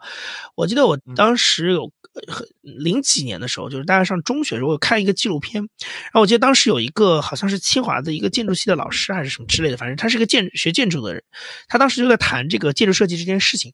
然后他后来说，他说一个好的建筑师是什么？好的建筑师是一个好的组织者，organizer，就说你你不是自己去搞懂所有的事情，如果你设计的是一个剧院，那你应该是你集合这个世界上最好的。舞台设计、舞美设计、音响设计，然后最好的甚至是演员、表演艺术家，让他们来一起参与到这个项目当中，然后让他们来把这个东西做得更好。然后你呢，最后只是一个组织者，就是你能把这些人对于这件事情、对于一个剧院这件事情的理解，都集中在你的这个头脑当中，把它幻化成一个你熟悉的 skill，然后把它变成一个设计方案。这是一个好的建筑师的状态，就是他是个好的 organizer。这件事情对我启发非常非常大，那是我很小的时候听到的一句话。我后来发现，就是说你在某些方面，就是在你有的时候在一些 skill 的方面是要努力的成为第一，但是很多时候你的工作是需要一群人来帮你一起做的，就是你不能只是觉得说自己能把这件事情做完，然后把自己做到最好，这件事情就能做到最好。其实不是这样的，而是说你如果能够让专业的人做专业的事，让专业的人给你提专业的意见。你不是一意孤行，而是说你能够打开自己的胸怀，去接受各种专业人士对你的想法、对你要做的事情的意见，然后这件事情其实是能够事半功倍的。就是对我来讲，我现在这个时段理解领导力，我觉得就是在这个层面上，就是我觉得其实是你要有一个很好的，就是动员资源的能力，就是让各个领域最专业的人、最懂的人能够。帮你的这个项目，想就是提供一些想法，它其实是能够让你事半功倍的。就是你可以花更短的时间，然后去呃得到最可能是最好的一个点子或者是一个方案。然后这件事情其实也跟我原来在采访当中的一些经历有关系。就是有的时候你会发现，呃，你自己在做一些案头研究是一个方法，但是你如果有的时候打电话去问一个。呃，很懂的朋友，他可能不是一个像前面说到的什么经济学家这种人，可能就是一个对比你多做了几年的资深记者，或者是一个呃，你觉得这个人还不错，就是大家彼此都觉得对方很不错的一个同行，你去跟他多聊一聊，我觉得都会，或者是说你可能呃，甚至说你可能去去呃一个机构采访，你采访的是他的这个最大的首席经济学家，可是他旁边有很多他带的他 team 里的人，一些。呃，一些比较资浅的经济师，刚入行的经济师，但他也很懂啊，他比你懂吧？就是你有一些小问题去跟他多聊一聊，会比你在那边自己去搜索找各种各样的材料学习要有效率的多。所以我后来觉得，其实所谓的领导力，在我看来就是这一块，就是嗯，你应该让已经在这个事情钻研上钻研了很多的人来帮你，呃，提供一些就是更精准的指导。而不是说所有的事情都是靠自己去摸索，嗯，明白。那接下来我就要进入我们的播客的最后一个环节，就是这个快问快答。我会问你一些比较这个不用动脑子的一些问，一些跟 personal 相关的一些问题。这时候呢，你就只要告诉我一个你第一个想到的一个回答就可以了。嗯，第一个问题是你最喜欢的家乡的食物是什么？啊，豆腐啊，因为我老家就是产豆腐的，安徽淮南，号称豆腐之乡，所以我们老家的豆腐是最好吃的。是是什么口味的？是什么口味豆腐？还是说什么都有？呃，其实就是豆制品真的很发达，就像这个，就像这个陕西人什么都能，就是都什么都是面食是一样的。我们那儿就是豆制品非常发达，然后那个东西很多，就是你就豆腐这东西好像感觉在中国司空见惯，但是总觉得味道。或者做法吧，做法的多样性就没有我们老家那么多。嗯，明白。啊，你最喜欢的一个城市是什么？就自己家乡不算，就是最喜欢的城市是什么？呃，纽约和伦敦，可以说两个吗？呃，可以。为为为什么呢？呃，因为我我自己一直认为我是个 city boy，然后我觉得纽约跟伦敦在我。就是在地球上应该已经到顶了吧？就是，就是当然我因为我 当然我觉得就是这个是开玩笑，但是我觉得就是说，呃，因为我去过纽约跟伦敦，然后我觉得嗯，这两个地方就是属于其实资源高度集中的城市，然后因为它的资源高度集中，其实给这个城市带来了很多很多的活力。就是我有的时候一直觉得说，嗯呃，城市它它的作用其实就在于资源的整合跟集中，所以我其实一直觉得说城市比较有魅力的地方在于它的效率。呃，如果一个人他很喜欢一些田园风光或者喜欢悠闲的生生活，他未必要考虑定居在城市里。但我觉得在城市里，你就要一定要强调你的高效。所以我觉得纽约跟伦敦是一个挺还是比较高效的城市。然后因为还有就是你在这个城市里可以遇到很多很多很有趣的人。而且有趣的人的密度也很高，所以我觉得，嗯，我一直觉得可能这两个大概就是我现在最喜欢的城市吧。然后我也一直 很希望我，比如说后半生的生活就是在这两个城市之间能够穿来穿去。对，嗯，对，明白明白。嗯，你有没有哪一个最崇拜的创业者或者是企业家？好像没有啊，因为我对于创业跟企业家这件事情其实挺陌生的，就是我，嗯，我因为我是一个完全新手，然后我并不是一直都，我我我说实话，我在可能今年之前，我从来没有想过我要创业，就是会做这件事情，而且我因为做因为做传统媒体，我我甚至可以跟你讲一个很有趣的事情，就是我小的时候对我的职业规划是在于说，像美国的那些。资深的记者或者主播一样，比如 Tom Brokaw 这种，就是能够在 NBC 待五十年，就是那个是我之前对于我自己职业生涯，就我认为，因为那个东西就是也是你从小受到的这个职业，就是相当于一个某一种行业教育的影响，就是呃，一个名主播、名记者，他的忠诚度是很重要的，因为他要跟一个机构强绑定嘛，然后你也代表这个机构的形象，所以那个忠诚度很重要。但是这东西就是，哎呀，就是这个叫什么？就是这个想想的不如变得快吧。就是，就是你没有想到，是你到三十岁的时候，其实你已经完全颠覆掉原来的想法。所以，但是，但是从另一个角度来说，创业这件事情对我来讲就是个很新的事情。所以我之前其实从来没有执执着于去研究中国什么好的企业家、创业者这是，我就觉得这件事跟我没有什么太大的关系。对，所以，嗯，不没有留意，没有留心过这个事情。所以你如果现在问我的话，我也说不出来。对。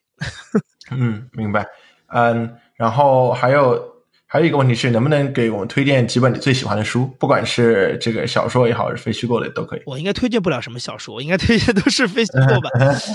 嗯，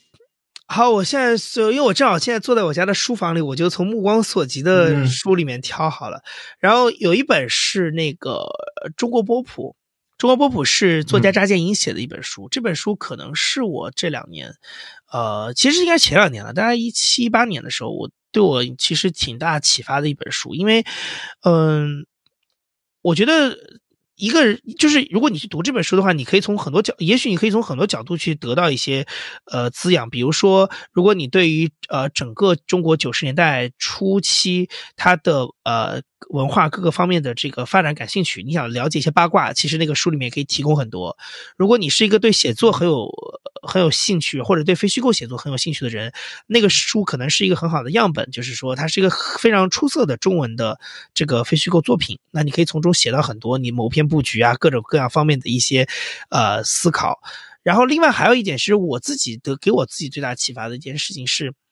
我觉得我在那个书当中，因为他讲了，他讲的那个背景是呃八九年之后到九五年之间，整个中国的文化，尤其是中国的流行文化，包括它的呃这个呃就包括传统的，比如说呃文化、影视、艺术，然后甚至包括消费啊等等媒体，各方面的一些在那那个几年当中的一个。一个变化，然后一种跟世界接轨的一个变化，所以我其实当中得到一个很大的启发，就是，就是大家说的一句很俗的老话，叫“太阳底下没有新鲜事”，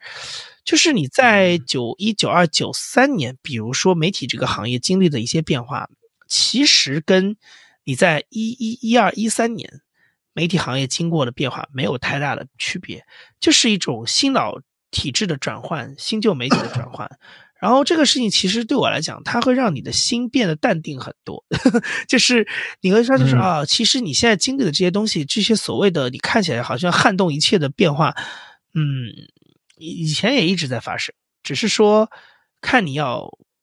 我们功利一点讲，就是说你要成，你是不是要成为那个能够抓住下一个趋势的赢家啊？只是这件事情而已，就是。你看完那些书之后，你就会知道说，在每一次这个大的变革当中，的确是有一些人会墨守成规，然后捆在原来的框架里不能动弹，然后他们慢慢就被这个时代淘淘汰掉。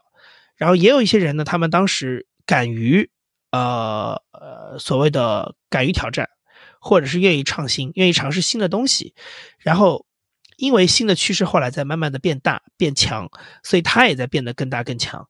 那你就会看到这样的故事之后，其实是会有一些启发的吧？我觉得它会让我心变得很淡定了。就是你会发现说，嗯，这些大变化其实从来都有。然后也不是说只是什么传统媒体跟新媒体这一波才有，其实历来都知道，只是说大家都太年轻了，就是那一波受到刺激的人，他们都已经现在年事已高，可能四五十岁或者五六十岁，他们已经经过了那一波，他可能不不会再跟年轻人去分享，那年轻人就是要重新去用自己的经验再去体会这些事情。那我刚好就遇到一本书，他把那些已经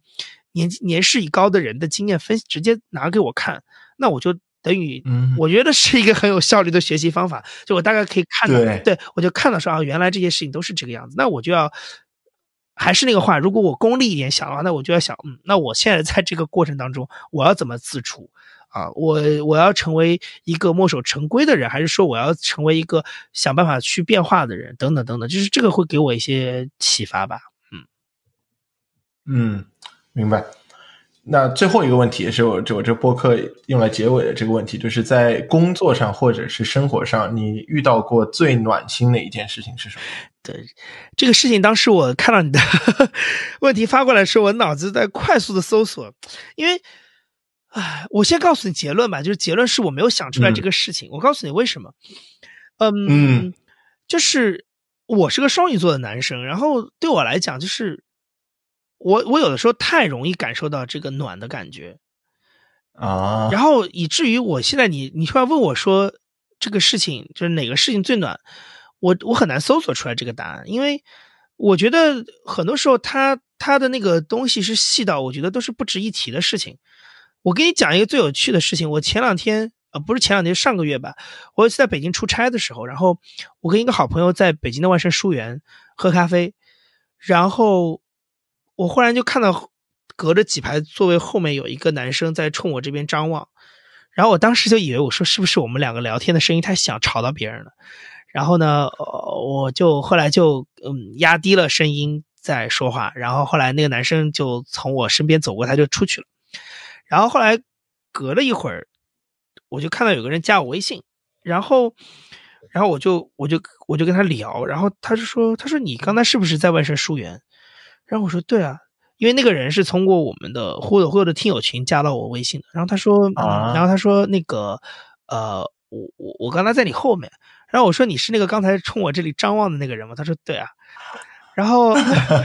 然后后来我就我就，然后你那那一刻就是让我有一种，就世界真奇妙的一种暖心。就是对我来讲，那就是一很暖的，但是那个感觉是一种世界真奇妙，就是哇，就是这个事情居然有人可以用这个方法来认识。啊，我原来会觉得我在微博，当时是好多年前玩微博的时候，能认识很多。其实我认为跟我的阶层、地域相隔甚远的人，我已经觉得是一个很有趣的事情了。我现在发现，微博现在没有当年那么那么社交性那么强了。但是